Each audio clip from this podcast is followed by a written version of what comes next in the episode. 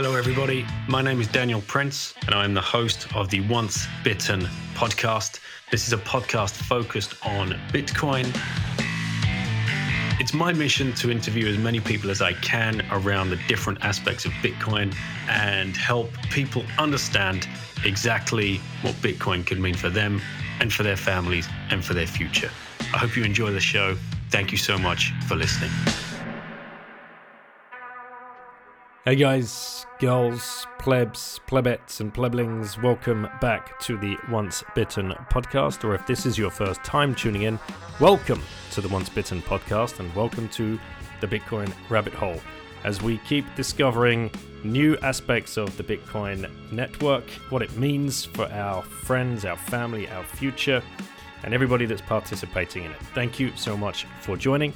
This guest today is Joe Hall, Joe Nakamoto on Twitter, a Bitcoin roving reporter putting in the hard yards and the miles to travel around to different play parts of the world to get the latest scoop on what's going down in the world of Bitcoin.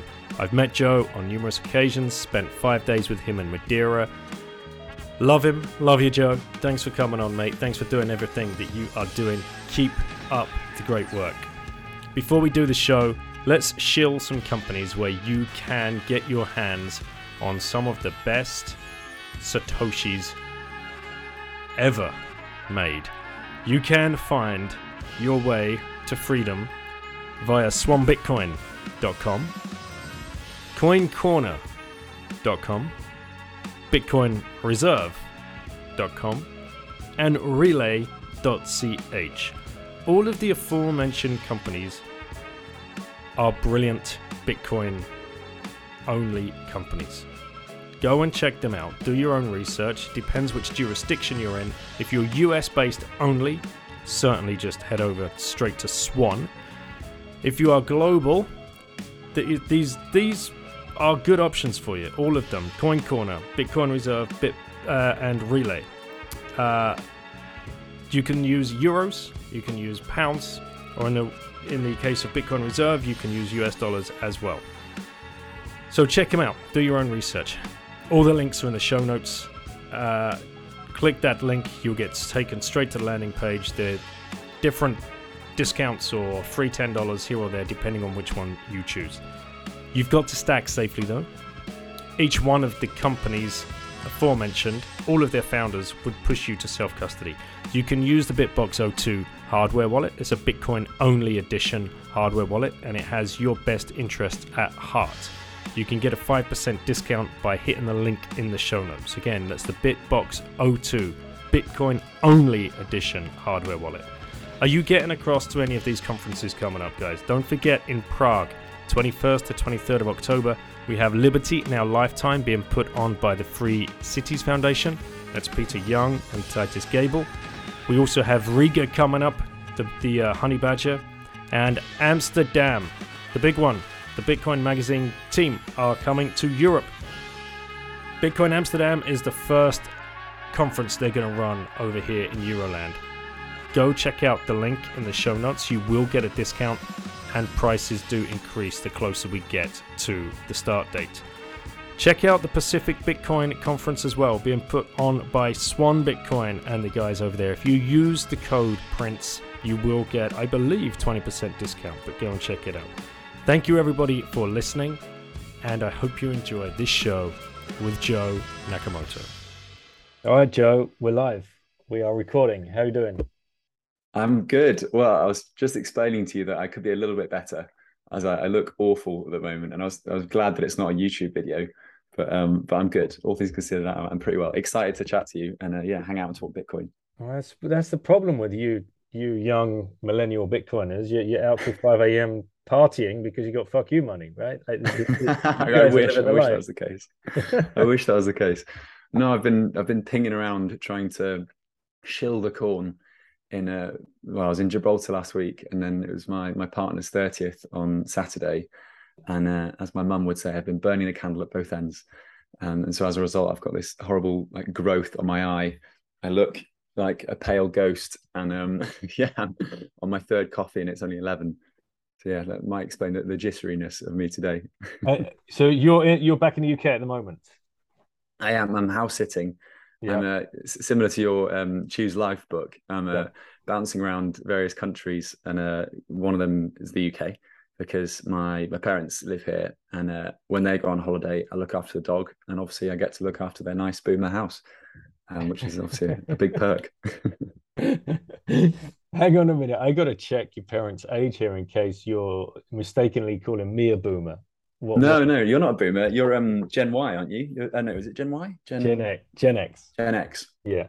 Yeah. No, I made that mistake um with uh Larry and Larry Lepard and Greg Foss because Larry Lepard definitely a boomer. He he yep. claims it and owns it.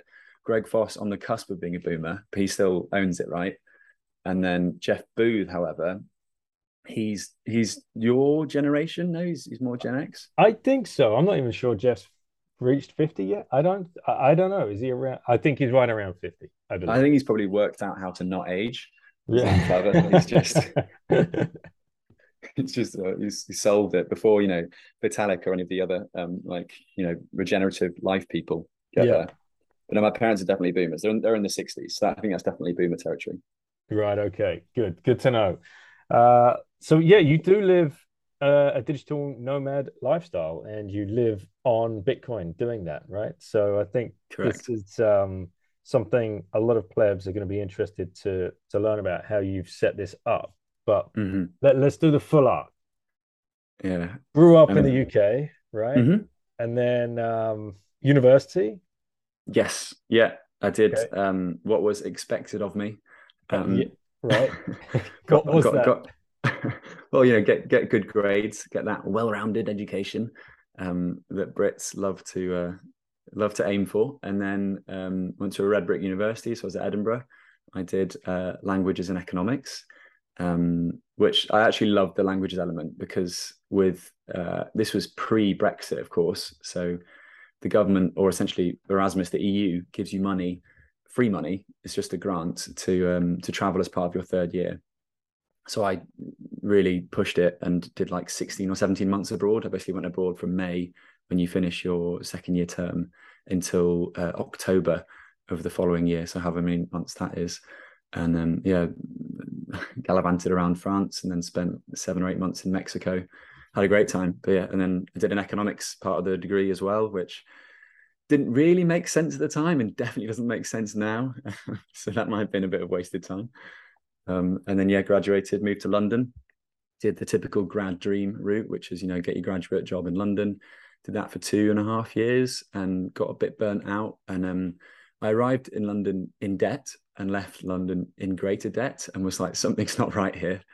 And uh, saw a, saw a job posting in in sort of June 2017 that said uh, international business developer, uh, write research and get paid to travel the world and I thought this is like a scam. This is like you know ICO sort of style marketing for jobs. Uh, but obviously, I applied anyway because I was young and dumb, and uh, ended up getting that job. I flew to Madrid with it and uh, got the job, and that sort of started my sort of pseudo journalism career. And this was working in pharmaceuticals, so we'd get dropped into countries, and uh, we'd have to like network our network our way into boardrooms, and then pitch big pharma executives with um, content creation I'm going to call it that rather than journalism because it really wasn't journalism. Right. and then off the back of an interview that I conduct, um, a very attractive uh, salesperson, always a woman, because it was always a man woman combo, um, would uh, swoop in with the, uh, oh, I'd just like to compliment the the incredibly intelligent things you said there, Mr. CEO, with an advertising space. Would you like to, you know, put that next to the interview that we're going to publish on behalf of X company that I won't say now? um, and I did that for a year, and then um, but I, I, quite like the journalism element, and I love the the travel element, and uh, I was hooked basically to to being to having no fixed address, and uh, yeah, from that it spun off into uh, a Bloomberg. It's like a Bloomberg funded British media company, so they they do do journalism. There is reporting, there is research, but it's definitely through the lens of what Bloomberg would like, or that it, you know, it's like any you know journalism outlook from the guardian to the financial times or whatever there's always like certain narratives that you have to follow. And i have that now with cointelegraph right? We can't speak about certain actors for example just because that's our company policy. Um but yeah and then did that for a few years in places like the ivory coast trinidad and tobago tunisia Um, fuck, where have I been? Um, Mexico again, uh, and then oh, I lost my job in Tunisia uh, in March 2020, and you know this is when like the pandemic chaos kicked in, and everyone was like, "Oh, all the old people are going to die," and there was um, rumors that we are going to have to create like mass burial grounds in the UK. Do you remember this like mass hysteria phase? Yeah, it, it was. Yeah, it was, and it was. It gripped me. I was terrified, and I was like, "My parents are old. I don't want. Well, not super old, but you know, old enough to be to be um, at risk." And so I was like, "I need to get out of Tunisia." And uh, in Tunisia, the situation was abominable. It was just like the I remember the queues to the supermarket on the days when Europe was starting to close its borders and people were turning up in like homemade hazmat suits. So, you know, like the yeah, it was it was incredible. I wish I'd like filmed or documented this period of history because it was just fascinating. And people being like really aggressive, being like using their trolleys as like barriers to like fight against each other. And I basically went to the supermarket and stocked up on loads of beer loads of like beans and pasta and just thought, oh, okay, I'll just have like a couple of couple of weekends at home, maybe get the odd surf in on Tunisia's north coast, and then it'll all blow over. You know, back when we thought it'd be two weeks, and then before I know it, before I knew it, I'd lost my job and had been sent home, and uh, was yeah living actually where I am right now, and uh, was really panicking about like money and employment and that sort of thing, and uh, yeah, I don't know how should I weave Bitcoin into this? Because I'd heard about Bitcoin prior to this, but I don't know well, like, let, what I want to do is actually go back a little bit. What was your mm-hmm. grad job in London? What was that like? Because ah. you know, so many people they they finish. Although you managed to like, uh, what, how many countries did you visit in that that like eighteen month period under the guise of education? It was only like four, but I right. did it. Uh, it was just lots of different places in France. Like one was near your um your uh one of your homes, uh, one of your. Right one of your residences in France, um, in the southwest, in Les Sables d'Olonne, which is near, um, like just up from Bordeaux. Right. And then uh, another one was in Perpignan, which is mm-hmm. pretty near you, I think. Um, and then I did another stint in Lyon, and then I went to Mexico City, and there I did all sorts of weird jobs. I was like a, well, I did lots of weird jobs in France, but in Mexico, I was like, I just strolled into a job as a science teacher um, just because you know I walked in. I don't know. I think it's because I was white as well. I think that definitely played a role. As there's definitely a lot of classes in there, and uh, was like, oh, I'd love to teach English to the school and at the same time learn Spanish. And they were like, oh, we don't have a role. We don't have a post for an English teacher.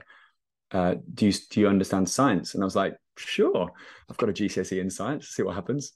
And uh, before I knew it, I was stood in front of thirty, you know, twelve year olds teaching them um, science in Spanish so obviously that was just chaos.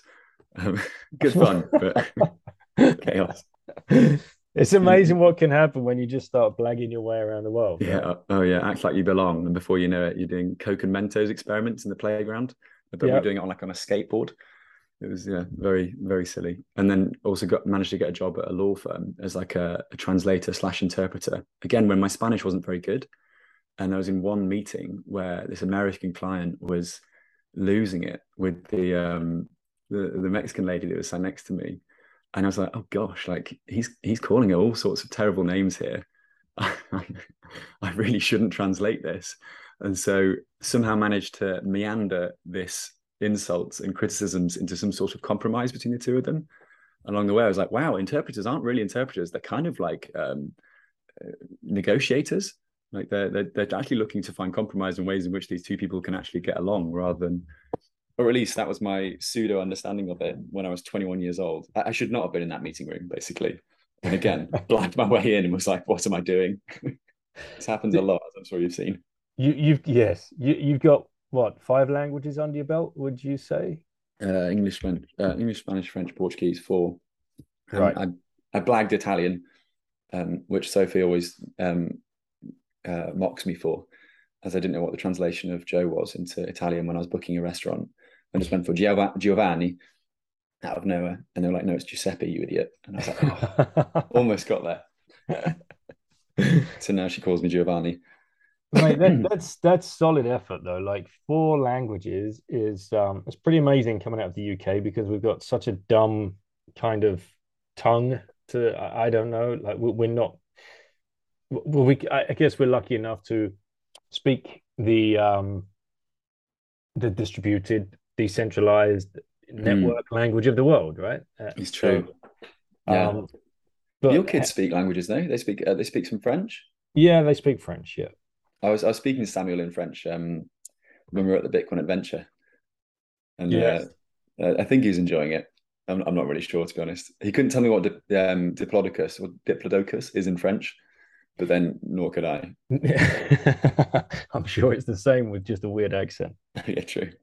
So the, the grad the grad job was what once you had actually oh, It was sales and biz dev at a or business development at a um, hotelier slash uh, travel company. They basically owned a bunch of hotels, apartments, chalets in the Alps and in Southwest France, and were looking to package them up into holidays.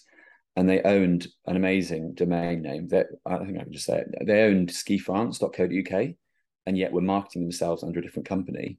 And I was like, guys, you own like this absolute gold dust, like domain name. I mean, you could either sell it or you could just use it and rebrand the company to, to Ski France. And uh, we, we ended up rebranding to Ski France. And I got loads of travel with them to France. I got loads of skiing in as well, which was great.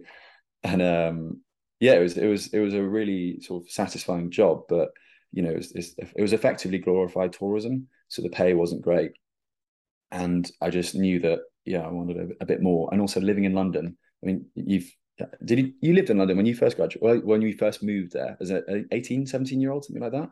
No, I, I worked in London um, as a 19 year old, but I was mm. traveling um, in and out on the trains from the home counties. Uh, I wasn't living downtown. Okay, okay, yeah. And yeah, rents are exorbitant. And, you know, even now visiting some pals who are now getting to really senior leadership positions in the various jobs that they're in, who started originally in grad schemes, they've still got flatmates. And I'm like, you guys are on nearly like, you know, 80, 90, 100K, some of them. And they're, still having flatmates. I'm like, at what point do you just be like, enough's enough? I need to stop spending two grand a month on rent and go live somewhere a bit more affordable or, you know, where the quality of life is a bit higher. So yeah, I yeah, did that for two and a bit years. And I just, I think I got quite depressed as well. I didn't realize it at the time. Another like British trait when we don't realize that we're actually clinically depressed and we just think, oh, it's just the weather or it's just I don't really like my job or something. Whereas truly, all it is is the money's broken. Mm. Yeah, I mean, there was a lot of points throughout my career. I'm still quite young. Like I'm, I'm, I'm 30 this year, so I'm, I'm aware that I've still got a lot to learn. But there was definitely a lot that I learned through traveling that was like a subtle orange pilling. Because naturally, when you go to a new country, you have to, and we're doing with Bloomberg, it was macroeconomic reporting. So, like, if we're in Trinidad, for example, we were like, okay, they use the Trinidadian dollar. It's made by the central bank. It's pegged to the US dollar. Uh, it was 10 to 1 in 1990. Now it's 50 to 1. Therefore, it's depreciated, you know, X amount. And it's the same in uh, Senegal and the Ivory Coast, where, again, their peg to the, it was the franc at the time, so the French franc, that got halved. Actually, Bitcoin Magazine did an amazing piece with Alex Gladstein and um, what's his name, the Senegalese guy. His name will come to me um, about this. And then I went to Senegal this year to report on it because I was just fascinated by.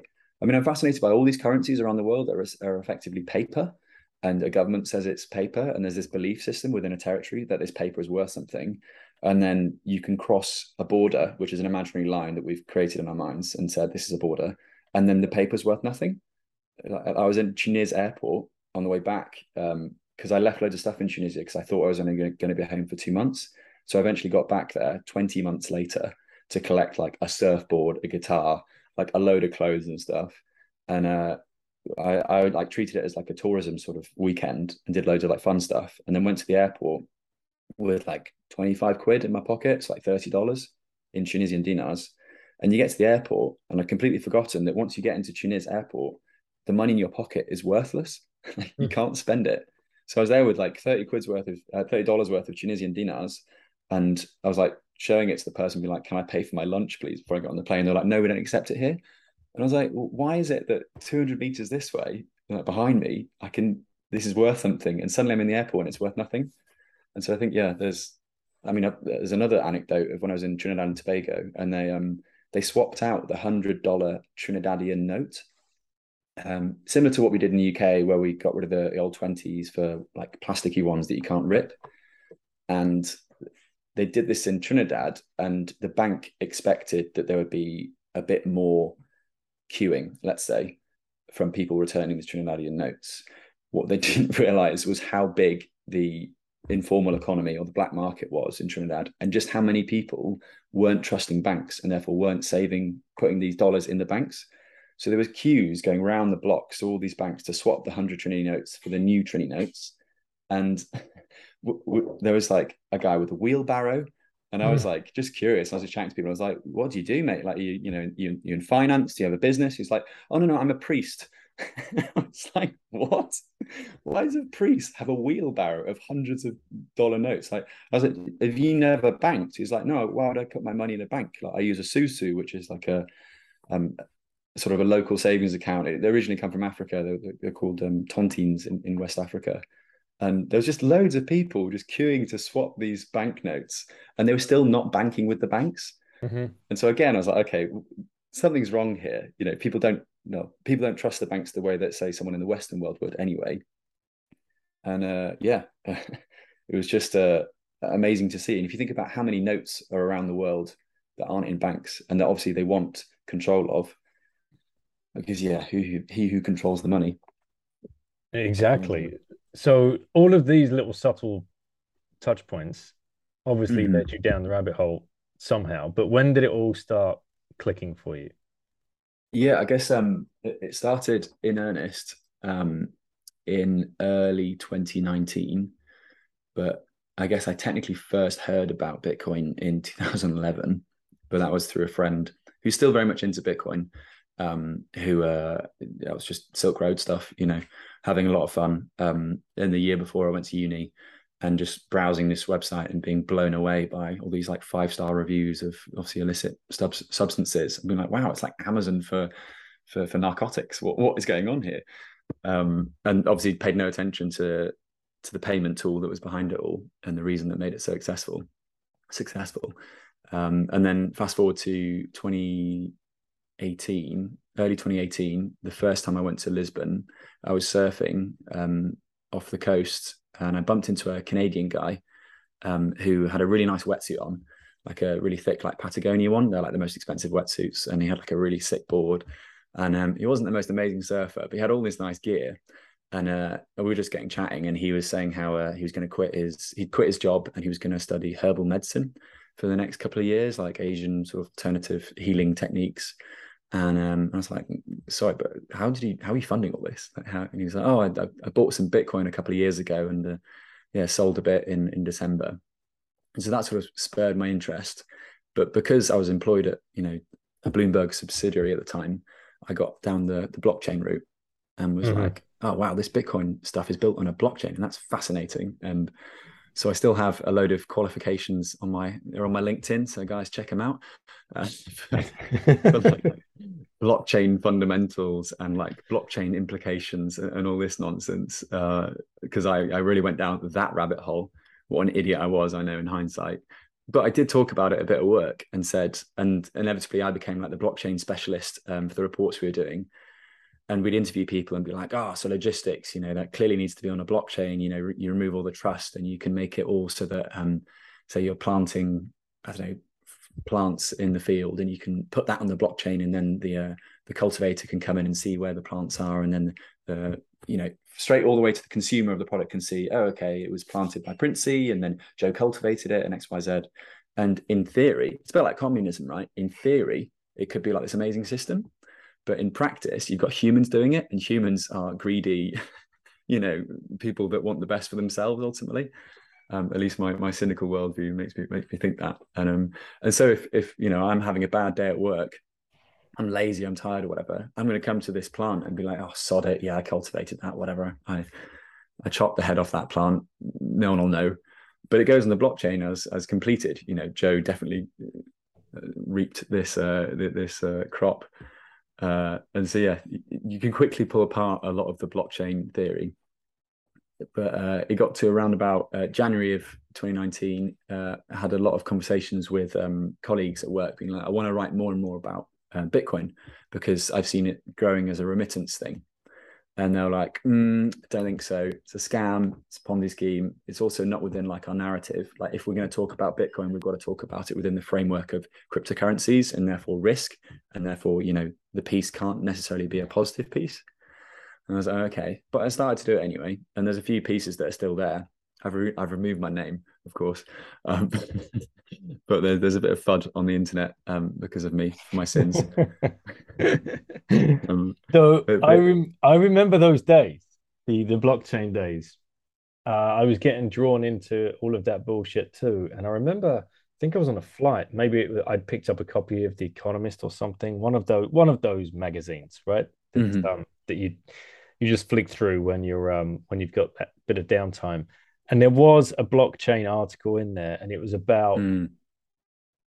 was it about shipping or was it about trying to trace back like a salmonella outbreak poisoning like using the blockchain? Because On the blockchain how, oh god. Yeah this is how because if somebody gets salmonella in the supermarket from something like whatever uh, you know name a crop or meat they'll just be able to go straight onto the blockchain figure mm-hmm. out follow it all the way back and pinpoint the pig farm or wherever that you know that, mm. that outbreak came from.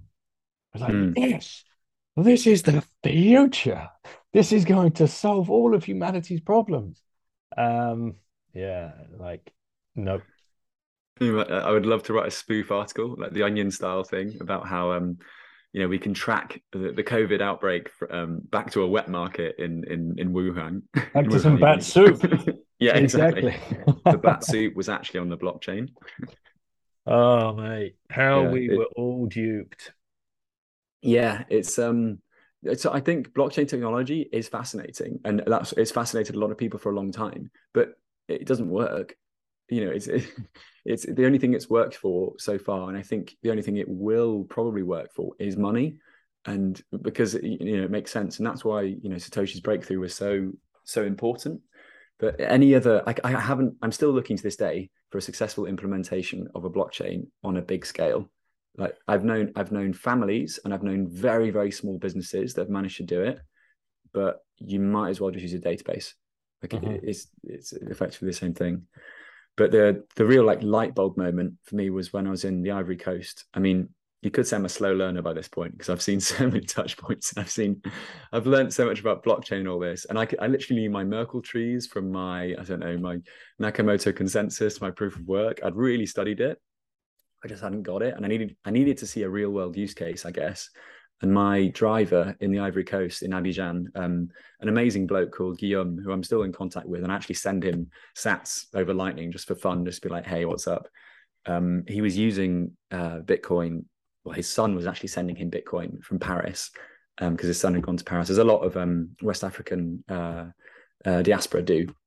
Yeah. Uh, and he was using that and he was receiving it. And that was his, you know, he was saving in it effectively. And I was like, oh my God, we have got this so wrong. I've been led down the garden path about you know blockchain, uh, and in reality, people are using this thing, and it's um and you know he he didn't trust the the West African franc as lots of his um, compatriots don't because why the hell would they? It's it's controlled by by Paris. I mean, even the note itself, the design is so like the you know the, the drawing on the note, like you know in the UK we've got the the Queen's head or whatever, or in the Commonwealth too. In in West Africa, there's design is like some palm trees and like some coconuts and it's drawn by some parisian guy like sat on the champs-elysees and then it's printed there as well and then it's sent to like senegal and togo and benin and all these places. It just blows my mind that, that this currency still exists. But yeah that was when i was like okay i've got this wrong. I need to really commit to this thing. And and um, i did a little bit of stacking but it was also around the time when um, there was a big pump in 2019 I think it went up to like 10k, then halved.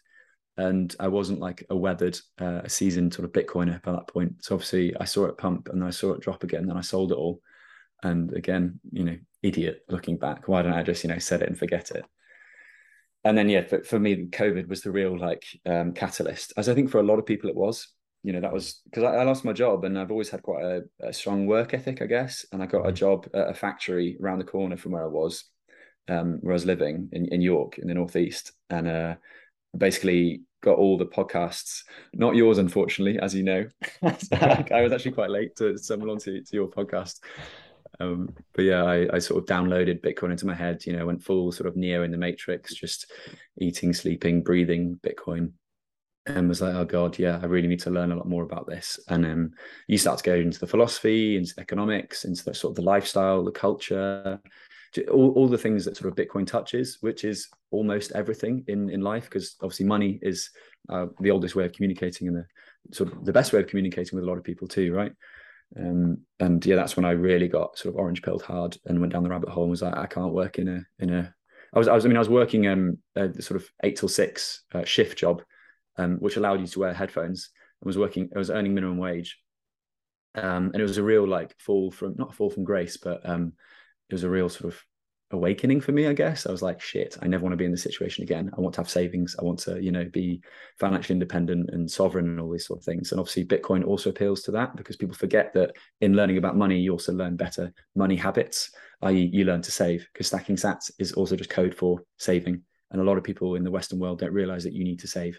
So if there is a pandemic, whatever, you can sustain yourself and um, yeah, and then eventually I Bloomberg got back in co- contact with me or the subsidiary in um in August 2020. Worked for them for a couple of months and was like, "Now, nah, this. I need to I need to work full time Bitcoin." So I um that must have a... been weird. That must have been weird. That point, going back to work for uh, a mainstream fiat uh, Keynesian economic, mm. fiat incentive driven as well uh, paper or magazine. Mm or publication, whatever, media mm-hmm. network, mm-hmm. with a new, completely new rewired head. That was jokes. It would, I think, it would have been funny to be a fly on the wall in those conversations, um, because everyone I was asking, I was asking everyone about Bitcoin. you know, because naturally they ask about the blockchain stuff. Still, like to this mm. day, they're still reporting about blockchain nonsense, and um, it was a, it was an easy segue into Bitcoin and you'd get CEOs of cocoa plantations in you know West Africa saying Bitcoin, bloody Ponzi scheme that wouldn't touch it, don't go near it, or you know you you get some other people who on record would be like I am interested in the technology. And then you'd be like, "Oh, you're a hodler," and then you like message them offline and be like, "Okay, what's going on here? Like, how long you been in Bitcoin? Tell me a story." And it was I didn't realize that I was inadvertently doing my job at Cointelegraph before I, I was sort of at Cointelegraph. Mm-hmm. Um, I was just, you know, desperate to to find out what's going on in the real world of Bitcoin and talk to people that are actually using it and, um, you know, share those stories and bring them to light. But I, I, made another mistake on the way there. I, I thought that I would have to like prove my stripes in the crypto world before um before working for like a crypto company. So I worked for DappRadar, which is like a Web three decentralized everything, tokenize, you know, cars, tokenize everything, put it on the blockchain. It is one of that those kind of companies. Worked there for a couple of months, but um, was I, I couldn't. I lost sleep over some of the writing that I was doing. Right. Because um, there, there, was one day, I, like, uh, it still haunts me. This um, was like chatting with a colleague on Slack, and um, cleanse your soul, oh, Joe. Tell us all. yeah, yeah, this is quite cathartic, isn't it? Yeah. Um, it was.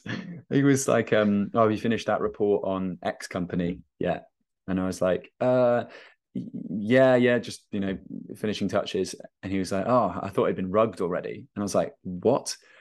You know, like he generally thought this. He he knew that a lot of companies that we write and do content for are going to be rug pulls. Oh. And I was like, oh, well, this is just absolutely awful. So we are outwardly, like, honestly, like pub- publishing and writing stuff about things that we know are going to be scams. And I'm not talking about, you know, like an Ethereum, for example, or, you know, a big, a big name blockchain. This is anything from like Squid Game token, which is obviously like a rug, to, um, I don't know, something that's just liable to a really obvious or easy hack or a, or a bug in the code or a DAO that could easily get leaked. You know, so many of these things are just like super risky for retail. And we were honestly, knowingly writing about it. And that was like, for me, that was like, I was like, I need to jump ship.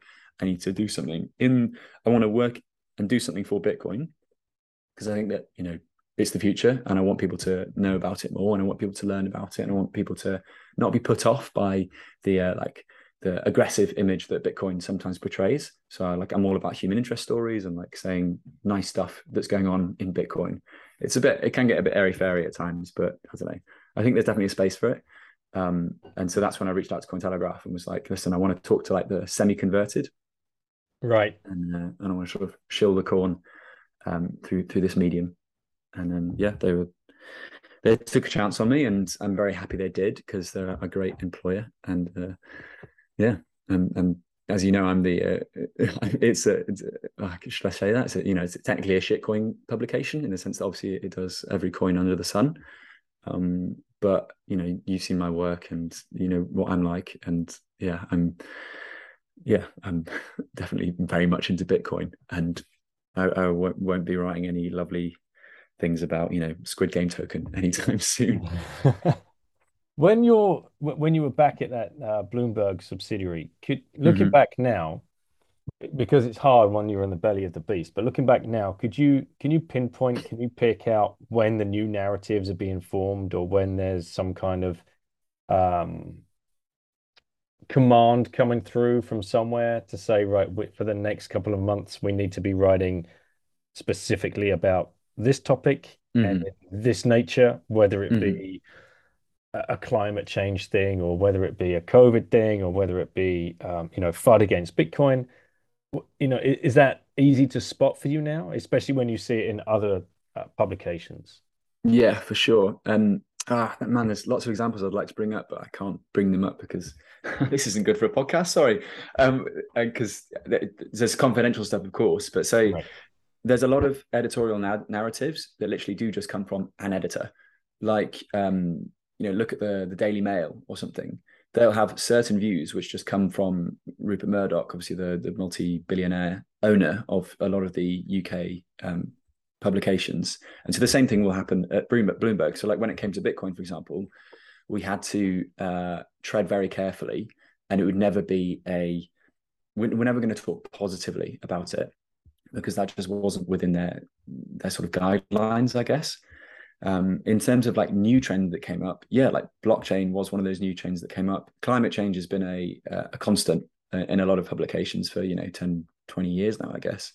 Um, trying to think about other things.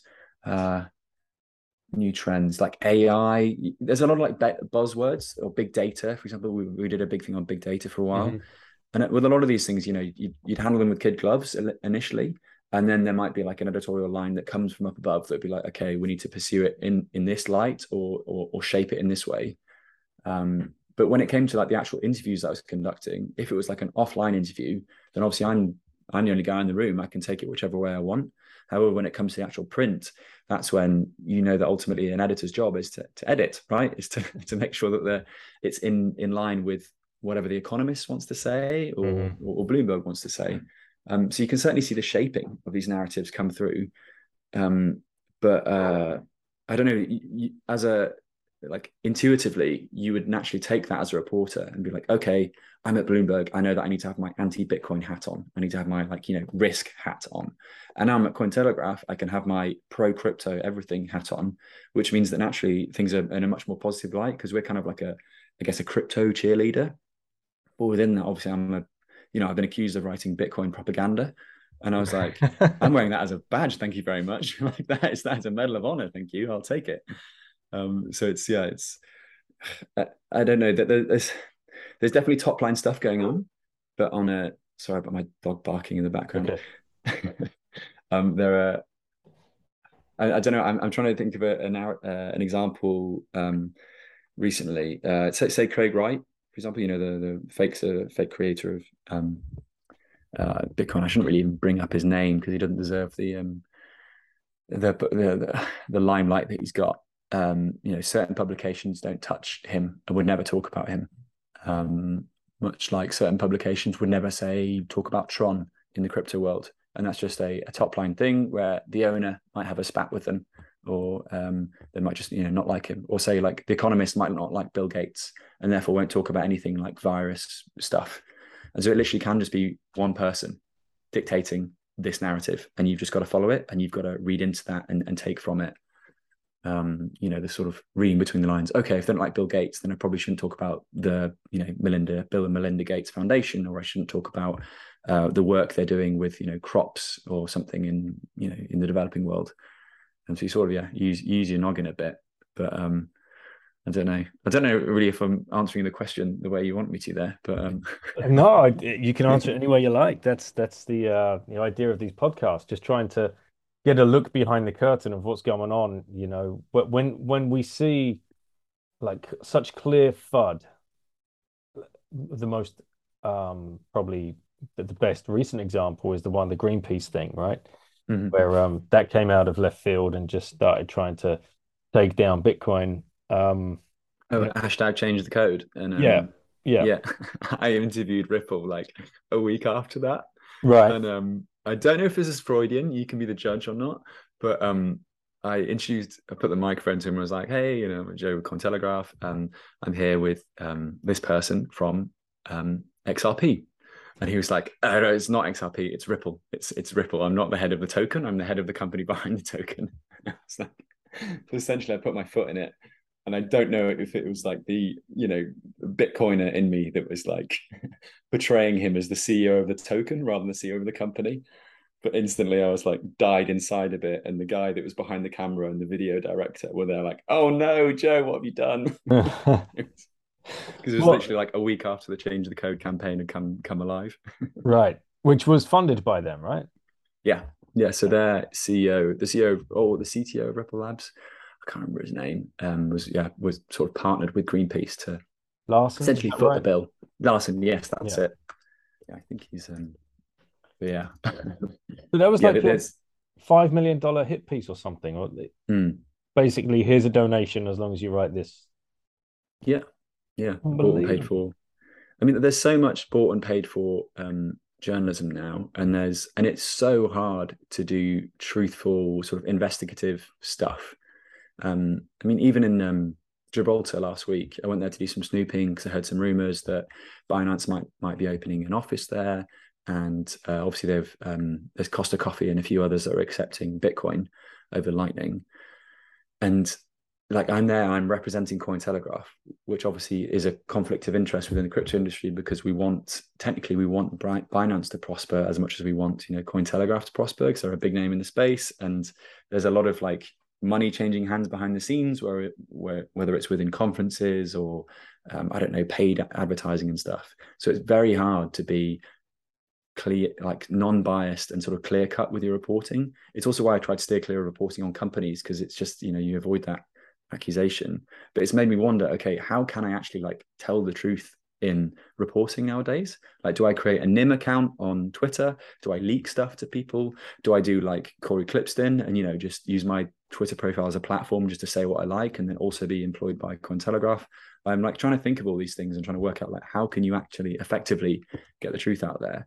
You know, like there was um Vauld, the exchange went down recently, and we got the scoop on that. And I had the CEO on the phone 10 minutes before the exchange. It was like quite a big exchange in Thailand, 200,000 customers.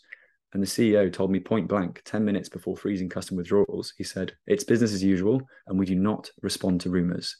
Wow. And 10 minutes later, you know, I went back to my editors and said, Okay, we've got the quote from the CEO. He said that, you know, they're not going to, um, it's just business as usual, and he's not going to you know, contest these rumors.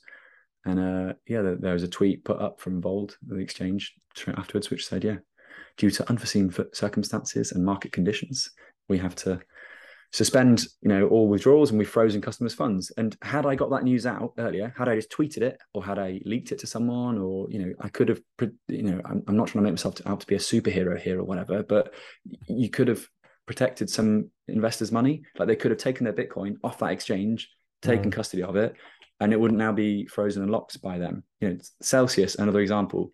So much going on behind the scenes there that I can't, I don't think I can say about, but it was just there's so much um, naughtiness going on in the crypto space, and I'd I'd love um, and and but there's also just all these conflicts of interests.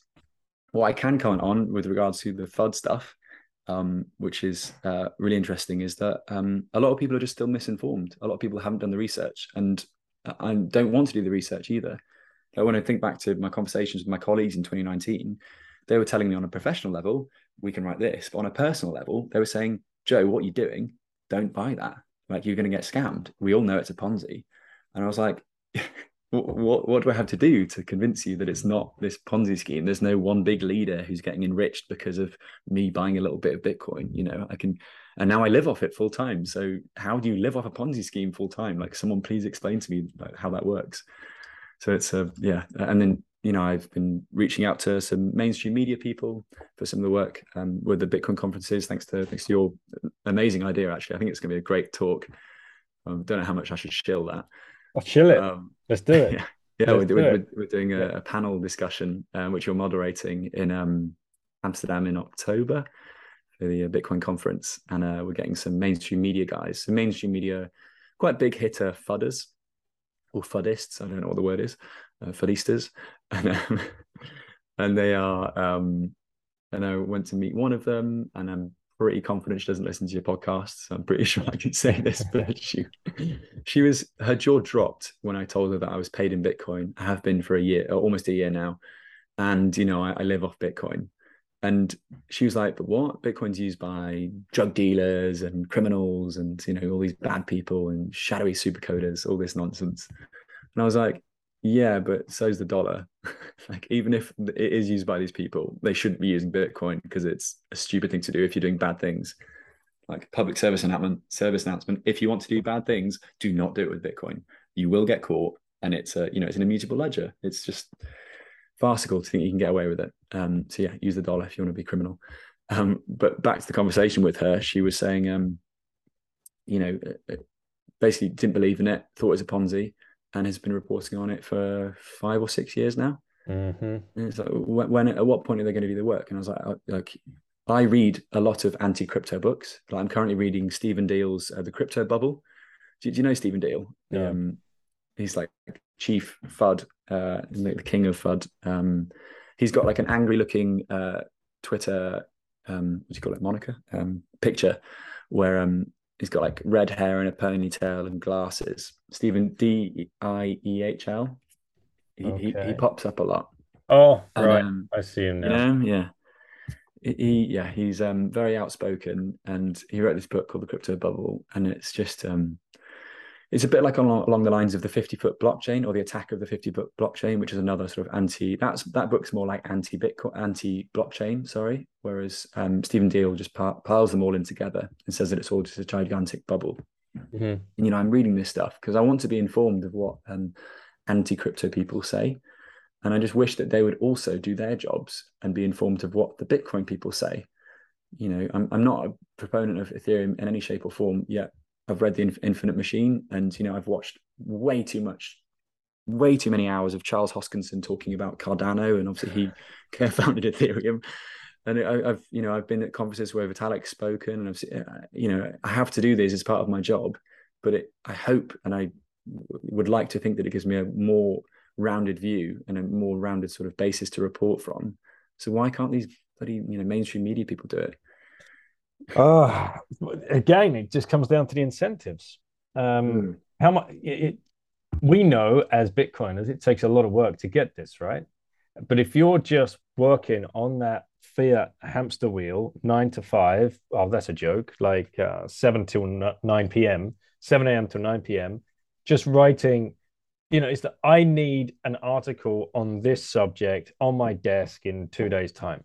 Mm and you know nothing about it and you've got two days to go and research it as well as keep up to date with all the other shit that you've got going on. Just gave me a wave of anxiety. Just like remembering back to those times. I was like oh god. Right? So it's impossible for them. It, it's um there's no way. There's no way they're going to get to the to the place that i mean the only reason you got there is because you were working that factory job with your earphones in right? Yeah yeah, that really did catalyze the process. It was in a weird way. I'm kind of grateful for it. It really mm. humbled me as well, though, because you know you go from like high flying reporter who's one week I'm in one country, one week I'm in another, and my you know my passport's full of like visas and stamps and looks quite official. And then before I know it, I'm wearing a beanie and you know mitts in a in a warehouse putting drum kits into boxes. Very stay humble and stack sats, guys. That's the only thing I can say, really. Absolutely, but the, you know, if you've got a if you've got that career at the Financial Times that you've uh, you know the sunk cost fallacy there as well. Mm. You like ten years you've built that, and you've got the dangled carrot of the next promotion or the uh, or a different department or maybe a different country or whatever. Mm. You're gonna write what you're told. Mm. And there's also an echo chamber within that space too, right? Mm-hmm. We know that most conversations we have with um, people that aren't into Bitcoin, they will probably I mean, sometimes it's good, right? Sometimes, like I do a lot of like interacting with random people on the streets for YouTube content for Cointelegraph, and I have actually noticed a sort of a change in the way in which people respond to it. Whereas maybe a year ago, people might be calling it like a Ponzi or a scam, or being like, "Oh, like you're not losing money with that." Um, more people are receptive to it. Um, but yeah, point is that most people will still see it in this negative uh, light, um, which is sort of circulates, right? They write this stuff, it gets good feedback because people like to like to punch down Bitcoin, they like to punch down crypto. Um, let's just talk about Bitcoin, forget the crypto stuff. they like to punch down Bitcoin, particularly in a bear market, right? Because it's I told you so, I was right. And you almost feel like grabbing them and shaking. We're like, no, you're not right. It's still at, you know, even if you're talking about price, we're still at 20 something K or whatever it is. We're not at zero. as long as my node's still running and there's a new block confirmed, every roughly 10 minutes, then you're wrong. and the more people that wake up to realize this, then the, the world would be such a better place. Like, can you imagine a world without a Bitcoin standard? It'd just be mega. I mean, I'll never see it, but wouldn't it be incredible? It, it would be truly incredible. Um, and now, well, you live, you managed to live somehow, or, or purely on Bitcoin, which is a big dream. but you know, I was thinking about this the other day. Like merchant adoption is so key uh, at this moment, this next drive, because for those of us have been stacking diligently and we understand what we're holding now, uh, none of us are rich until we can, you know, use it to improve our lives in the fashion that mm. we want to. And mm. it's going to have to come down to merchant adoption. Because mm. uh, you know there's a lot of things out there that we we either need number one or desire number 2 mm-hmm. and uh, you know flitting in and out of fiat currencies all of the time is just a pain in the ass. Yeah. So yeah. how do you how do you manage it? Like um, what's your what what's been the best way for you? What are the services and tools that you use to you know get yourself around the world and uh, stay on as much of a bitcoin well, as possible yeah, exactly. I was going to say, in short, like the too long didn't read is that I don't quite manage as I really struggle sometimes. Yeah. Um, I basically got the instructions wrong when people said Bitcoin only. Um, I just thought, oh, okay, that literally means that I should only have Bitcoin and nothing else. so, you know, that means no fiat, you know, no, nothing else. Um, so yeah, now I'm paid in Bitcoin and have been for a while now. And uh, obviously have to spend that Bitcoin to live. Uh, the first port of call for me was Orange Pill, my uh, landlord. So we had a couple of conversations, and then eventually he was like, "Oh, okay, yeah, let's give this a whirl. I'll start accepting Bitcoin." And this was in July of last year, so mm-hmm. it was a mm-hmm. good time to start accepting Bitcoin because the price was about thirty, and obviously it rose to sixty k or something. And he was loving me. it's like great idea, Joe. Thank you very much. I'm going to ask my other tenants to pay me in Bitcoin uh, come, you know, March of this year, and he was like, "Fuck you, Joe. What's wrong with you?" and I was like, oh, "Clearly, I didn't orange pill you well enough." So I had a few more conversations. Um, but that that for me was like obviously my biggest expense is rent, so um, that was like the key one. And then when it comes to day to day stuff, um, either I use Bitrefill or the Bitcoin company. So the Bitcoin company do Visa cards, which you can effectively buy with Bitcoin and it gives you like a fake card which you can then use you know wherever visa's accepted. And bitrefill have anything from uber to um, i don't know like probably have mcdonald's. They have, all your fiat um, fiat uh, desires on there um, in in gift card format so you spend you know. What i usually do is just like get paid and then buy like, put like 200 quid on uber because in lisbon i use uber a lot because um, we don't have a car there and it's just crazy cheap and it was that means you also have Uber Eats and all the other services that come with it. Um, I need to think of another example quickly, otherwise people are going to think I'm on Uber's marketing team here. Yeah. they, also have Glovo. There you go. There, there is a competitor. Um, I think they don't have Bolt too. Um, and so yeah, you just end up using gift cards, and then wherever possible, I pay for things in Bitcoin. A lot of people, um, initially, people were a bit annoyed about this. Like when I go out for like drinks or whatever, and we do a round, and I'd be like, "Why not? Why don't I just pay you this round in Bitcoin? Would you Would you like that? I'll just send it to to you in your Lightning wallet." And initially, people were like, oh, "Fuck's sake, Joe, that you and your stupid Bitcoin stuff again." And um, you know, and now people are like, "Actually, pay me in Bitcoin." Like my brother the other day was like, oh, um, we bought tickets to a rugby game, and he was like, "Oh, you know." um, I'll send you the money in Bitcoin. I was like, oh, it's working. This is cool. And so, you know, if I can, and obviously family members are some of the slowest people to be orange pilled, right? Despite uh-huh. the fact that they're the closest to the person that's been well and truly converted. Um, but in, in it, it's still a struggle. I uh, I have had times when I've had to sell a little bit of Bitcoin, which is obviously really painful. And I hate to look at charts. I hate to work out when's the best time to sell. I've got no interest in what my entry price is, or you know what my, how much percentage up or down I am. I just care about what number of Bitcoin I have at the end of the month, um, which is a weird state of mind that I didn't think I'd get to because people talked about this. You know, there was hashtag Get on Zero was trending for a while Mm-hmm. It was like get on zero fiat, mm-hmm. and effectively I am on zero fiat. Um, and then I realized that I needed to get a system in place to have some fiat on hand because it was basically reckless and irresponsible to have like zero fiat just in case something went wrong. And you know the the Bitcoin company card went wrong, so eventually I started selling my dad a little bit of Bitcoin every week. So that's like a workaround I've got in place. So effectively, I've become my dad's Bitcoin exchange. Um, but it's, that's it's, very it's, cool. Yeah, but it's, it's much better because I just send it straight to his cold wallet and um, he sends me a bit of cash. And that's like my, that keeps me above water and not in like an overdraft. I, I really want to like um, sell, uh, close bank accounts and just completely go Bitcoin only. Um, but I'm just not, I, am as you probably can tell, I'm, I'm quite, I don't mind risk. I quite, I quite like living life on the sort of the edge of my seat. But um, getting to that point now is still a bit, um, uh, it's, it's, still it's still a jump. Like there was, a, mm-hmm. um. I had to I had some random expense in like March of this year, and I literally had no fiat, and I had to ask my, my girlfriend to like spot me like a couple of hundred quid, and I was like, this is not cool. Like, this is really not cool. And and she was like, oh, you can pay me back in Bitcoin. I was like, yeah, for sure. But she was like, but I also need the money right now. I was like, oh dear. so you know, there, there do end up being these um, tricky situations. But with the Bolt card, that's made things a lot easier and there are a lot of places that you can have a, a fun conversation with them. Um, I've also realized that the best thing to do is, you know, what you're doing today, wear a, a piece of clothing that so shows you like Bitcoin, and more often than not, people will start the conversation with you rather than you being like, "Hi, do you accept Bitcoin?" when you walk mm-hmm. into a bar or coffee shop. Because sometimes people are like, "Oh, just just pay me in fiat, get it done." Whereas if you're wearing like a piece of you know Bitcoin paraphernalia, someone might just be like, "Oh, you, you know, you, you into Bitcoin? What's the what's the deal?" I was like, "Yeah, yeah, yeah," and you have like a nice chat, and you sort of you don't earn their trust, but you just show that you're a normal human being, and then they're like, when you can then you can then pitch them by saying, "Yeah, would you mind if I paid in Bitcoin today? Can I show you how it works?"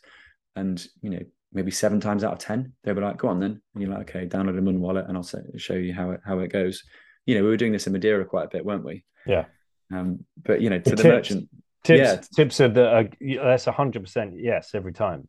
Yeah, like, I'd like right? to. I'd like to give you a tip. Okay, sure. Can I tip you in Bitcoin? Uh, only in Bitcoin. only, yeah. Like, okay. Well, who's going to turn that down? Yeah, uh, and now you do it with the Bolt card, and it's just you know you hold the Muun wallet with the NFC to their phone, and it goes straight over. There's no scanning of QR codes or anything. It's it's crazy. But um, you know, you know Larry Lepard, uh, Lawrence Lepard. That was the yeah. He, he had that conversation with Jeff Booth while we are in Madeira, and it led to him spending his first sats.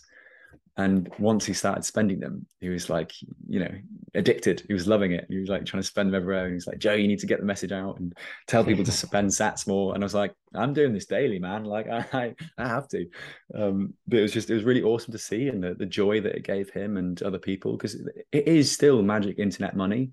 It, I still have weird like shower thoughts where I'm like, this is mental that this bloke or blokes or women or whoever it was wrote this, you know, eight or nine page bit of text, which is now paying me and enabling me to live the lifestyle I want to live and giving countless people around the world economic freedom and yeah, I mean, well, you started the buy chain right in in Gibraltar when someone bought you a coffee and then an ice cream. Oh yeah, that was and then that also that, blew my mind. The, the I want to make crazy. a meme. Uh, the, the, guys, did you see the barista's face? The Costa Coffee barista's face. I'll have to go back and watch it. Oh, I need to zoom in on it and make it like a meme. He was right blown away. Was. I basically went in there. I was like, "Listen, mate, I'd, I'd like to buy a coffee, but can you just leave the uh, QR code up? I'm going to tweet it out, and I'm hoping that some lovely stranger from around the world will, will pay for it." So the story of the day was Costa accepting Bitcoin, right? Yes. That that yeah. in, in, Gibraltar only, is that correct? Uh, correct. Yeah, yeah. That's, so, um, but it's, it's the first time in Europe that a big chain has accepted yeah. Bitcoin. Um, right. So it's, it's kind of huge news anyway. Um, but yeah, and then I was just dicking around with Bitcoin because you end up just playing with it, don't you? And yeah, um, yeah, I was like, yeah, can you? I'm gonna take a picture, tweet it out, and maybe someone will pay for it. And he was like, all right then, sure, as you know, if, if you if you must. And I do it, and then within maybe 30 seconds, the screen goes green, the big tick pops up, and the guy was like, "What? what has just happened?" And I was like, "Well, basically, there's this thing called magic internet money."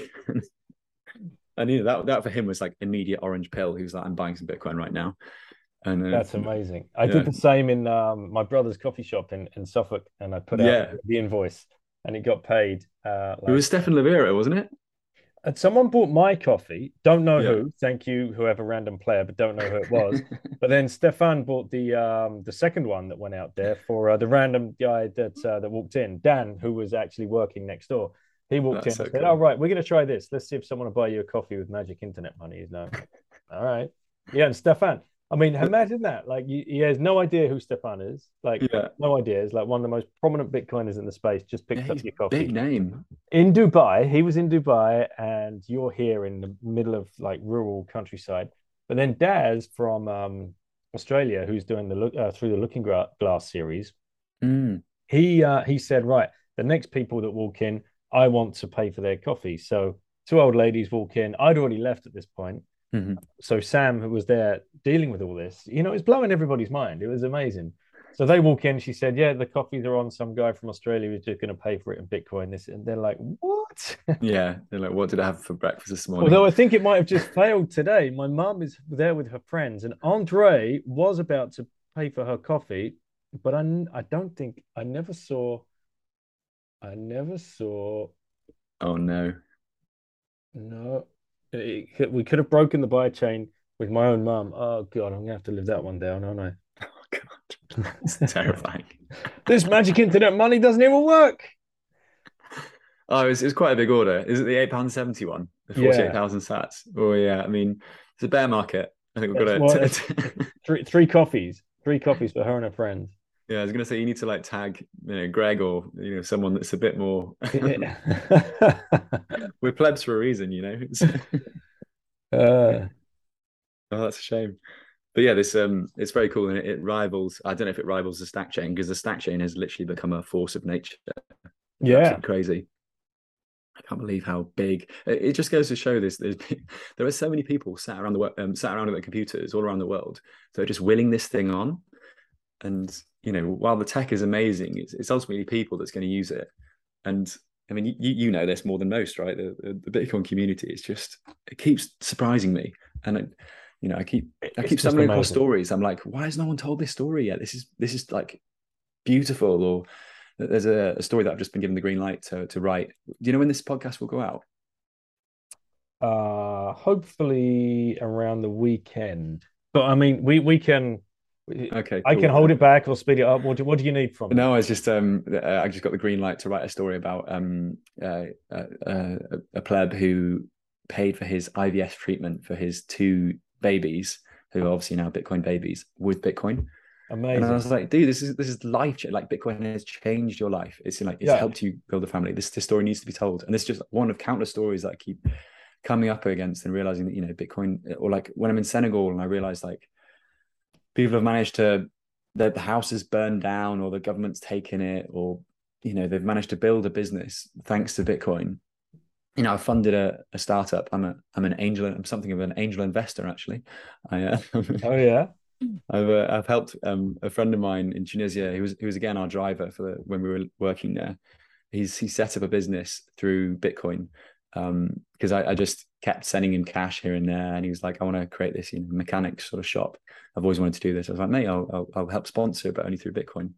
And you know, a year to, a year later, he's he's built this um, mechanics, and he sent me pictures of it, and I'm just like, "This is so awesome that I'm like able to be part of this and help people's you know lives improve because of it."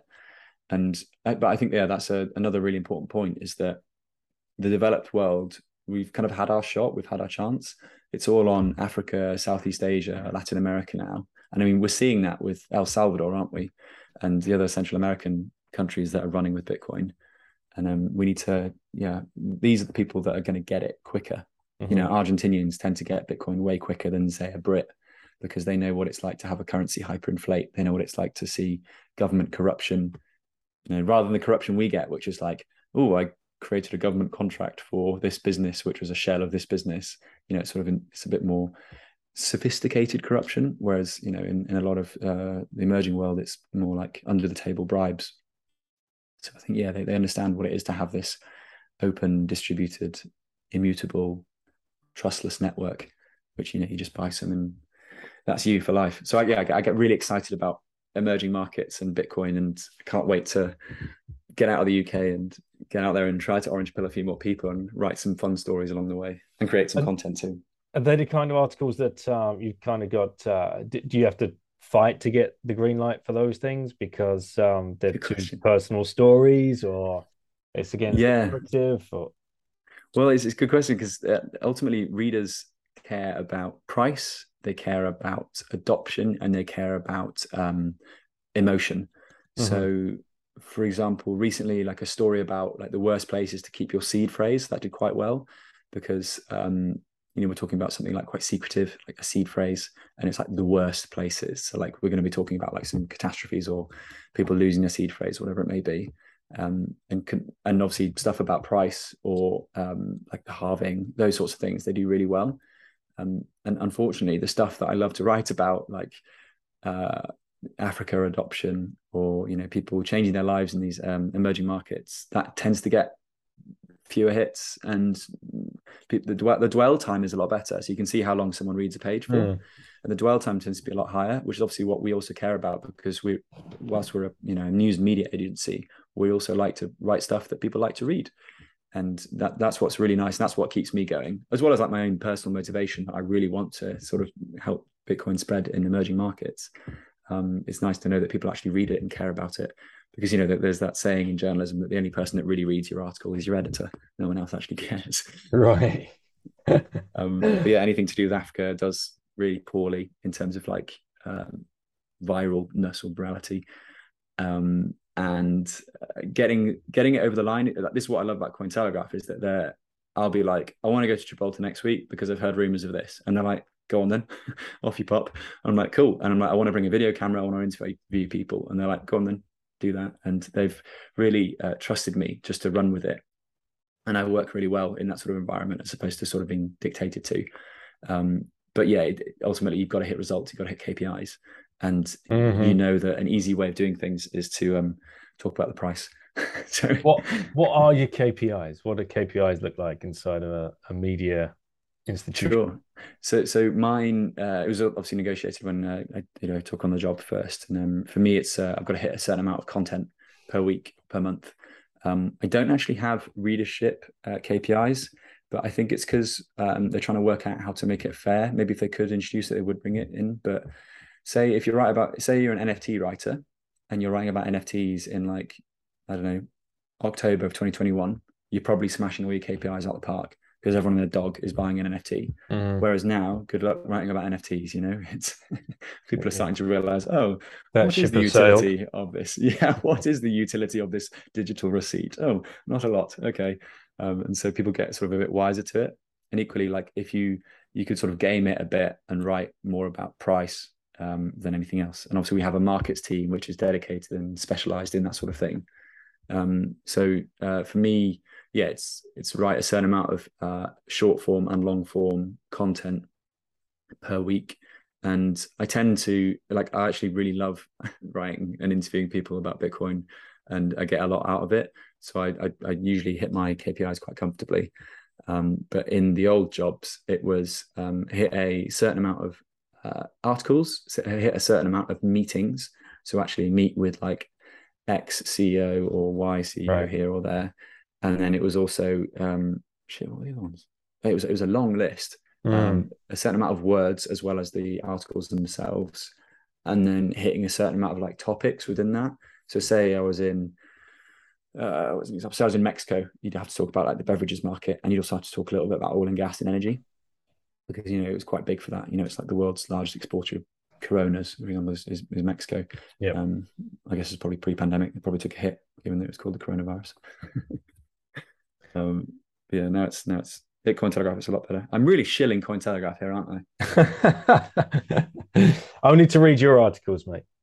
Yeah. That's... I don't. I don't care. I don't care if people read them at the end of the day. I just. Uh, I'm happy that the headline gets out there. To be honest, a lot of the time. Do you choose the title, or do you have to like play around with the title? Does someone else choose the title? How does that work? Mm. I mean, I love a pun, but a lot of my titles get rejected. There, there was a funny oh. one recently. Um, I'll, I'll, tell you. I'll, I'll, tell you exactly the, the title process for this one. It was it was good fun. I, I interviewed the guys behind um, the Orange Pill app, and um, who's a Bitcoin dating service. It's effectively like Tinder or Bumble for mm. Bitcoiners. And then the other one uh, was um, Love is Bitcoin, who I wouldn't be surprised if you follow them already on Twitter. They do really good um, memes on Twitter. Um, Love is Bitcoin. They're pretty they're pretty active on there. Anyway, I, w- I basically wanted to tap into this phenomenon that Bitcoiners love to hang out with Bitcoiners in real life. And to quote Knut Svanholm, um, connecting with other Bitcoiners is a great experience. You can skip the social charade of talking about the weather, um, which is you know from his book. And yeah, I um, so my proposed articles were want to meet hot single Bitcoiners in your area. There's an app for that. Or um, and then the other one was like uh, uh, loan to all the lonely Bitcoiners uh, around the world. You know, here's your solution. It, it, was something along those lines, like very clickbaity, very cheesy. And my editors were like, no, this is not what we're going for here. And it became, you know, new social apps want to help Bitcoiners collect in real life. So usually I'd, I'd really try to push the boat out with a pun or with cheesiness um, and just to have fun with it because also the Cointelegraph brand, you know, we use cartoons for God's sake. We are definitely a fun, easygoing. Um, our language is a lot more sort of um, approachable than say a CoinDesk or a Bloomberg or whatever. And so I think we definitely appeal more to millennial millennials and Gen Z for that reason. Um, but yeah, there are obviously limits to these things. So I, I, always you always propose the headline, you always propose your angle, you always propose your narrative, so to speak, and then from that you write it, and then it's edited and it fits whatever the Cointelegraph parameters are. Um, and yeah, but that's just pretty standard for most media outlets. And to be honest, my my work I haven't noticed to be it to be edited that much, um, mm-hmm. um, which is again another reason that I, I, like to work for them, and I think that it's it's cool. Um, How many articles yeah. are you pinging out a week? Uh, between like five and ten, and wow. then of which one of which is long form. But hey, it's my it's literally my job. I will sit on Twitter for the next five hours and love life, just scrolling through all the Bitcoin stuff that's going on, waiting for the next crypto exchange to get hacked, calling yeah. them up and being like, "Yo, has it been hacked?" And they'll be like, "No, no, no, no, no. Of course it's not. Everything's fine." Yeah. And then go back and, and write an article. And it also means that I get to, you know, I I spoke to Prince Philip last week. Mm-hmm. And that was quite a funny one. Um, this was thanks to your connection, by the way. So I do owe you a beer for this. I owe you a beer for lots of things currently, actually, or punches. Punches, um, exactly. We could talk about Madeira a little bit, I suppose. Yeah, uh, sure. You know, we were we were there together with uh, the the other bunch of guys. Obviously, um, we're, hoping to make uh, more announcements of of the reason for uh, people being there on the island and uh, the hmm. outcome. Mm. but the reason you were there as well is because uh, you reached out to Andre straight after Bitcoin Miami 2022 mm-hmm. to ask about what was actually being said on stage by mm. know, the Madeiran president and why was he there and what was the actual vision for the island. Uh, it was a bit mental, wasn't it? It took everyone yeah. by surprise. Yeah, yeah. it was definitely, um, yeah. It was, it was a, you know, one of those things that come down to the wire of is this going to happen or is it not? And you know, how do you communicate it properly? And everybody had a different opinion.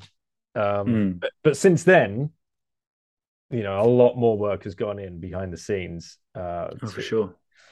With with um with what's gonna, you know, come out of Madeira, hopefully.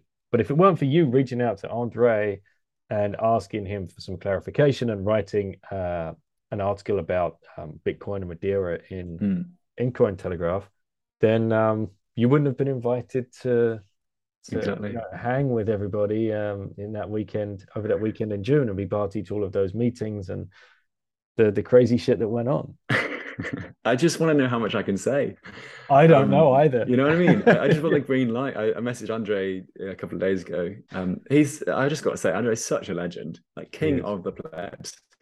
Like I, I, I reached out to him out of the blue, um, off the back of you know the Madeira adopting Bitcoin, and it was funny because I was actually looking at going to Madeira just to work there remotely for a bit, mm-hmm. and the owner of the co-working space was Andre Loja, who replied to me, and I was like, oh, this is funny. And, you know, we got talking and eventually we ended up going for a beer in Lisbon. And he told me the whole story of how the president of Madeira was, you know, one minute he's in Andre's co working space talking about NFTs. And Andre's like, no, not NFTs. it's all about Bitcoin. And then the next minute he's on the stage in Miami saying that, you know, he loves Bitcoin and thinks it's the future. And Samson Mow said those famous words, you know, Madeira, Madeira is embracing Bitcoin. And I wanted to get to the bottom of the confusion of this and also tell Andre's story because it was so cool. And this is what's amazing about a lot of the headlines in Bitcoin is that there's always an amazing story of someone behind the scenes who's done something awesome or has got this cool sort of orange pill journey. And so yeah, I had, had a beer with him in Madeira. Um, really nice chat with him and his wife, and you know that became the article, which then led to my invitation to Madeira. But the funny thing was that just off the back of that interview, I had an interview, another one lined up with the um, the head of Tahini's, the Canadian yeah, uh, Middle Eastern cuisine. Yeah, to Ali, yeah, who's another great guy. He's actually one of the few Bitcoiners I've ever met who didn't shitcoin. He went straight to Bitcoin, and that's quite a quite a rarity. And but anyway, I was I said to Andre, I was like, "Oh, I've got. i am really sorry to cut this short, but I've got to go speak to Ali, who's you know head of Tahini's." And Andre, you know what he's like. He, he's he's the guy that his his motto is like, "I don't know shit about fuck," but in reality, he gets a lot of stuff done. And um, yeah, he was like, "Oh, tell Ali that I want to bring her Tahini's to Madeira." And so obviously, I opened up this Zoom call to to Ali from Tahini's, and I was like hey Ali, just got off the phone with a guy, uh, just met with a guy called Andre in Madeira. He wants you to bring a tahinis there, and he's like, oh well, let's have a conversation. And I was like, yep. well, this is this is just how stuff happens in the Bitcoin world. It's it's just so quick, and you know, it's because people know that if you're on the same page, which they tend to be, then then stuff just gets done. But, uh, but yeah, the, the, Madeira thing was incredible, and uh, it was very cool to meet people who I'd read their works of for so long you know, like Jeff Booth and his his story has been very impactful for a lot of people. So Jay into Bitcoin, whilst it's not a Bitcoin book, you know, the price of tomorrow, mm-hmm. it certainly is one that prepares you for a world in which Bitcoin would be the the world currency. And uh, yeah, I, again for the, for the Madeira thing, I'm just waiting for the green light. I'd love to write about it. I'd love to talk about it more. Um, I want to come back there as well and do some videos on the street, like um, Cointelegraph have this crypto street um, sort of series where I just make a prat of myself on the street asking people if they recognize the B on my t-shirt. Right. And um, I did it in Gibraltar uh, last week, and I interviewed a guy that has two macaws, and uh, I also interviewed some kids, like some eight-year-olds, who were like, "It's a B coin," and I was like, "Almost Bitcoin," but you know, uh, their parents didn't recognize it, but they did. So it just goes to show the kids are. Mate, you, you and Mike still brothers in arms. I messaged him yesterday to be like, "Thanks for the inspo." Um, I'm yeah. Keen to do this. I, I, had you asked me about the media thing and like the, the funny stuff that goes on in the space. I, I know we've only got a certain amount of time, but I, I really should share, share this story about Prince Philip of um, Serbia it was so funny. So you know the media sometimes is just Chinese whispers, mm-hmm. and he'd gone on a podcast on the BTC Reserve podcast, and he said that it's only a matter of time before an Arab country adopts Bitcoin as legal tender. And so the headline following that was it got picked up by Bitcoin Magazine and all the big Twitter accounts and like you know Bitcoin Whale and all these people were saying Prince Philip of Serbia says Arab country to adopt Bitcoin soon. And so I interviewed him with uh, with Sophie actually um, for a podcast series that we're we're in the process of either publishing through Cointelegraph or separately, and uh, uh, we we did it. Hey hey, so that's good. And um, he told us, I was like, you know, Prince Philip, one of the reasons I wanted to talk to you today was because of the rumors that an Arab country is going to adopt Bitcoin. And he was like, "Oh yeah," just, you know, he went into detail and he basically said, "Well, it's just inevitable that all countries will adopt Bitcoin, won't they?" And I was like, "Okay, brilliant, cool." We finished the chat. I go to Cointelegraph and I say, "Yeah, we've got we've got a few quotes from the royalty that says that um, who's clarifying these rumors." And so the headline was, you know, Prince Philip calms rumors of Arab state, you know, Bitcoin adoption. Right. And in the article, it said Arab countries won't. Um, it's not a question of Arab countries um, adopting Bitcoin because Bitcoin is Sharia or you know Islamic compliant. It's more the fact that you know Bitcoin is inevitable and every country will eventually adopt Bitcoin. Publish the article. Three hours later, Bitcoin Magazine tweets: Prince Philip of Serbia all countries around the world to adopt Bitcoin. and they'd then written an article off the back of my article saying, um, you know, Prince Philip of Serbia all, all Arab countries to adopt Bitcoin. And I'd said this to Cointelegraph, being like, you know, the whole point is to to dumb this down a bit and not yeah. to capitalize on this whole like everyone's adopting Bitcoin all the time. And then our bloody Twitter account for Cointelegraph was like then played off the Bitcoin magazine one and said like Prince Philip told, you know, Cointelegraph in an exclusive interview that all countries will adopt Bitcoin. And I was like, oh God, I'm part of this silly wheel of, you know, churning out silly headlines off the back of, you know, what were essentially qualifying statements rather than, you know, announcements. Once the plebs get a hold of something, it can go in so many different directions. Yeah. I, have since started to play with it and like put certain little Easter eggs in my article that I know that when it's plagiarized by another news outlet, I know that it's right. come from me specifically. Uh-huh. And so I know that I'm the source. And I've been like, well, sod this. If it is that quick, these Chinese whispers, and if the news does spread that fast, then I want to know that it definitely was me. And Everyone's so, looking for the scoop, right? That's yeah. the problem. Yeah, you got to be first. You got to be first. If you're not mm. first, you're last. Yep, Ricky Bobby. But doesn't that then that that that breaks the incentive for deeper research, doesn't it? Exactly. Are you just like instant news hit? You know, the adrenaline rush, the dopamine of being addicted to these, or is there some analysis to it? But I, I do th- think there's you, you've definitely got to go to the news source. Like, you know, I will I will be the first to jump on a plane and go check what someone is saying. You know, like when CoinCorner said that um, Gibraltar is adopting all these coffee shops. Like, I think it's poor form to just report that as news. I think you've mm. got to call someone in Gibraltar, talk to the owners of the coffee shops, get some more sources to confirm it. A lot of our news nowadays is just Twitter handles, isn't it? Let's be honest, it's just Twitter, yeah. um, 140 yeah. characters, and that's not good enough. We've got to we've got to get better at crypto journalism, um, but as a result, we've got to get um, give journalists the, the credit uh, where credit's due. You know, if there was a source and it was it was say you know CoinDesk or whatever, then that's that's they should be accredited as being the source, and then that's you know totally legit. But I think that yeah, the whole media news thing, it's all completely messed up anyway, isn't it? It's it's uh there's just so much going on all the time, and obviously it's twenty four seven, and crypto doesn't sleep either. So no, exactly, mate, exactly. All right, well, I'm going to ask you the final question. I'm ready. If you had one orange pill left to give to somebody, who would you give it to and why? So I've, I've obviously had plenty of time to think about this because you, you obviously asked this to all of your guests. Um, and I'm an avid listener, as you know. Yeah. Um, if, if Lauren was here, I was going to bring a taxidermy stuffed mole, by the way. Oh, Sophie yeah. has a mole. Yeah. Because you know, you were talking about moles in a podcast a couple of weeks ago. And God damn it, were we? Yeah, with um, a trucker, a, a, Bitcoin trucker and documentary maker, I forget his name. Um, there was a big conversation about how moles, you know, break horses' legs and stuff. And I had a I had a taxidermy mole that um, Sophie's dad had gifted to her mum once. There's a long story about this, but um, for another time. Clearly, yeah.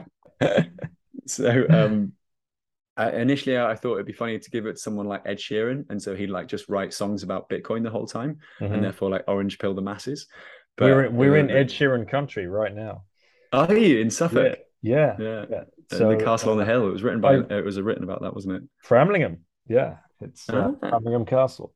Uh, oh, cool. And I tweeted at him to come and join our Bitcoin meetup at the uh, the Suffolk Jungle Room in Metfield on on Sunday, but he, he didn't show up. So I don't know what you're doing, Ed. I know you listen. So yeah, take the orange pill. So if, if not, one. that would be a good one. Yeah, go on then. But um, but no, the real one was my mum. I would give it to my right. mum. um, for a few reasons. Uh, firstly, because I think she doesn't realize what I do right now is actual work, and it's definitely still in the I don't trust you know Bitcoin camp. Yeah. Um, so I, have done a, I've done a lot of things I'm proud of in the past couple of years, and I'd love to be able to like share it more openly with my mm. mum. It's still my mum, you know, at the end of the day, mm. and whether she likes Bitcoin or not, it'd be nice to like sort of share my achievements and you know my challenges too, and talk about it rather than talking about the Bitcoin win her thing. admiration. Well, yeah, yeah, I guess there is a little bit of that. Yeah, we've all got an ego at the end of the day. Um, and so yeah, that'd be really nice to be able to talk about it. Um, secondly, because I think her worldview has definitely been changed a bit since the pandemic, mm. and uh, she's also realizing that a lot of what we've been told is not what it seems. And uh, yeah, I'm not being conspiratorial, but yeah, it would definitely help her out um, understanding that the money's broken. Yeah, and she's never been great with with finances anyway. And the third thing is like it's my mum. You know, I want her to be happy, and Bitcoin makes me happy. Yeah. It, um, it makes me plan for the future, fills me with hope and optimism, and why wouldn't I want that for my mom? You know. Yeah, exactly, mate. And I, have actually just heard my mum's just arrived back from the cafe where I have Hopefully. no idea. I have no idea if anybody picked up those coffees. if not, it's all good. If she's spending sats, then it's you know we can't have any network effects without um, without or any adoption without spending sats. Yeah, although I'm yeah I'm gonna have to explain why nobody. Uh, oh, perhaps it was just a quiet morning on Twitter. Anyway, yeah, there's there's no such thing as that. No such thing as a quiet morning on on Twitter. Ever. All right, mate. Well, it's been a great rip. Thank you. Um, thank you for doing it. Thanks for for what you're doing as well, because uh, uh you know writing these articles that you write and getting them out there as, to as many people as possible is that's that's the skill set that you bring to to you know pushing this thing forward. And um, i look forward to the podcast. So i want to you know let me, me know too. when when you release this. Sick. Yeah yeah. It's just if cointelegraph like it they'll take it. If not then um It'll be independent. it's well, yeah, that's it because it's too maxi for Cointelegraph, unfortunately. Mm-hmm. I thought calling it like the maxi hour or something would be funny, but and it's got Soph in it, and Soph is you know Soph she's she's great and uh, she's hilarious on the podcast as well. So it's uh... well, I expect good sound quality if nothing else. Oh yeah, Sophie. Of course, of course. Yeah, yeah. Nugen audio, audio or Shill then they'll be accepting Bitcoin soon, guys. So well, they might buy your audio software plugins. They might be sponsoring your uh, independent show before you know it. Yes, that's a that's a really good overlap. Good collaboration. Yeah, good point. Okay. You got um, some work to do. Yeah. Can, can I show the Cointelegraph YouTube channel as well? Because I will be doing lots more like live reporting on there soon. Yeah, absolutely. And we do get we do get big names on there. And there's I know that obviously a lot of your audience will be um Maxi Maxi, but genuinely Cointelegraph is like there are Bitcoiners here. I mean, hey, I'm here. And uh we we do make some interesting comment. We're we're pretty. We've been here for eight years or something now. So you know we're. Uh, so check out the YouTube channel. YouTube channel. Just go to Cointelegraph, Coin Telegraph and, yeah. and look for your videos. Yeah. There's there there should be plenty coming out soon as I'm doing a lot more like reporting as opposed to like writing and reporting. Mm-hmm. Like going a bit old school, I guess, holding a microphone up to random people. Right. Yeah. I've interviewed a dog so far. I've interviewed a couple of parrots. I've interviewed a monkey yeah. Slowly trying to orange pill the animal kingdom. I love it. All right, mate. Well, thanks for spending the time. Take care. Appreciate what you do and speak again soon. Cheers, Vincey. Always a pleasure. Hopefully, catch you soon. See you, mate. Cheers, mate. And catch Joe soon. I did, as we got to hang out at the opening game at Bedford Town to go and support the team and also support the meetup that happened just before that game, which was great to see. There was about 50 to 60 people there, a complete mix of maxis, noobs, and families. Lots and lots of families, and good questions coming from the mums of said families, uh, which is this is what it's all about. It's a grassroots movement. And Joe even got to uh, interview Peter uh, very briefly after the game uh, so look out for that on the YouTube channel as well, as they probably um, did some some fun little anecdotes uh, around the Bitcoin world and his work at Bedford and what he he hopes to see for the future of the football club. Thanks, Joe, for everything you're doing, mate. Uh, excellent reporting. We need more of that, and hopefully you can orange pill many more people as you uh, as you grow in stature and pe- uh, more people get to know you within the space. Thank you, everybody, for listening. And uh, I just want to give a few quick shills to those pleb projects that are out there that you might not know too much about. Consensus Network is the first place I'm going to go to. That is a brilliant initiative to transform, not just translate, but to transform as many Bitcoin books into as many different languages as possible. Hit the link in the show notes. Go check out whether that language that you need is in there. If not, reach out to the Consensus Network guys and they will start working on it. They are a brilliant team of Bitcoiners, all there for the cause of spreading education. If you want some cool t shirts, go check out what Max at the Bit by Bit podcast is putting together. His Ungovernable Misfits merch range is definitely worth checking out. I love the t shirts he sent over. Thank you to yourself and Mr. Crown. Like I said, hit the link in the show notes and you'll be taken straight there. And some discounts will apply if you use the code BITTEN. If you're not stacking, you know where you should be stacking. Swan Bitcoin in the US, knocking it out the park. CoinCorner here in the UK, also accepting Euro. Bitcoin Reserve will accept many different currencies based in the in the Euro region, but can accept US dollars. Relai, same deal. They'll be able to accept euros and pounds and a few other currencies as well. Of course, Swiss francs. They're based in Switzerland. Get to a conference. Use the links in the show notes to get yourself a discount on the tickets. These tickets they go up in price as the conference draws near. That's just the way this business works. Pacific Bitcoin being put on by Swan, Liberty in Our Lifetime put on by Free Cities Foundation, and Riga, the Honey Badger conference, is going down at the start of September. And get across to Amsterdam for the big one by the Bitcoin Magazine, guys. Thank you so much for listening. I look forward to the next show. Take care.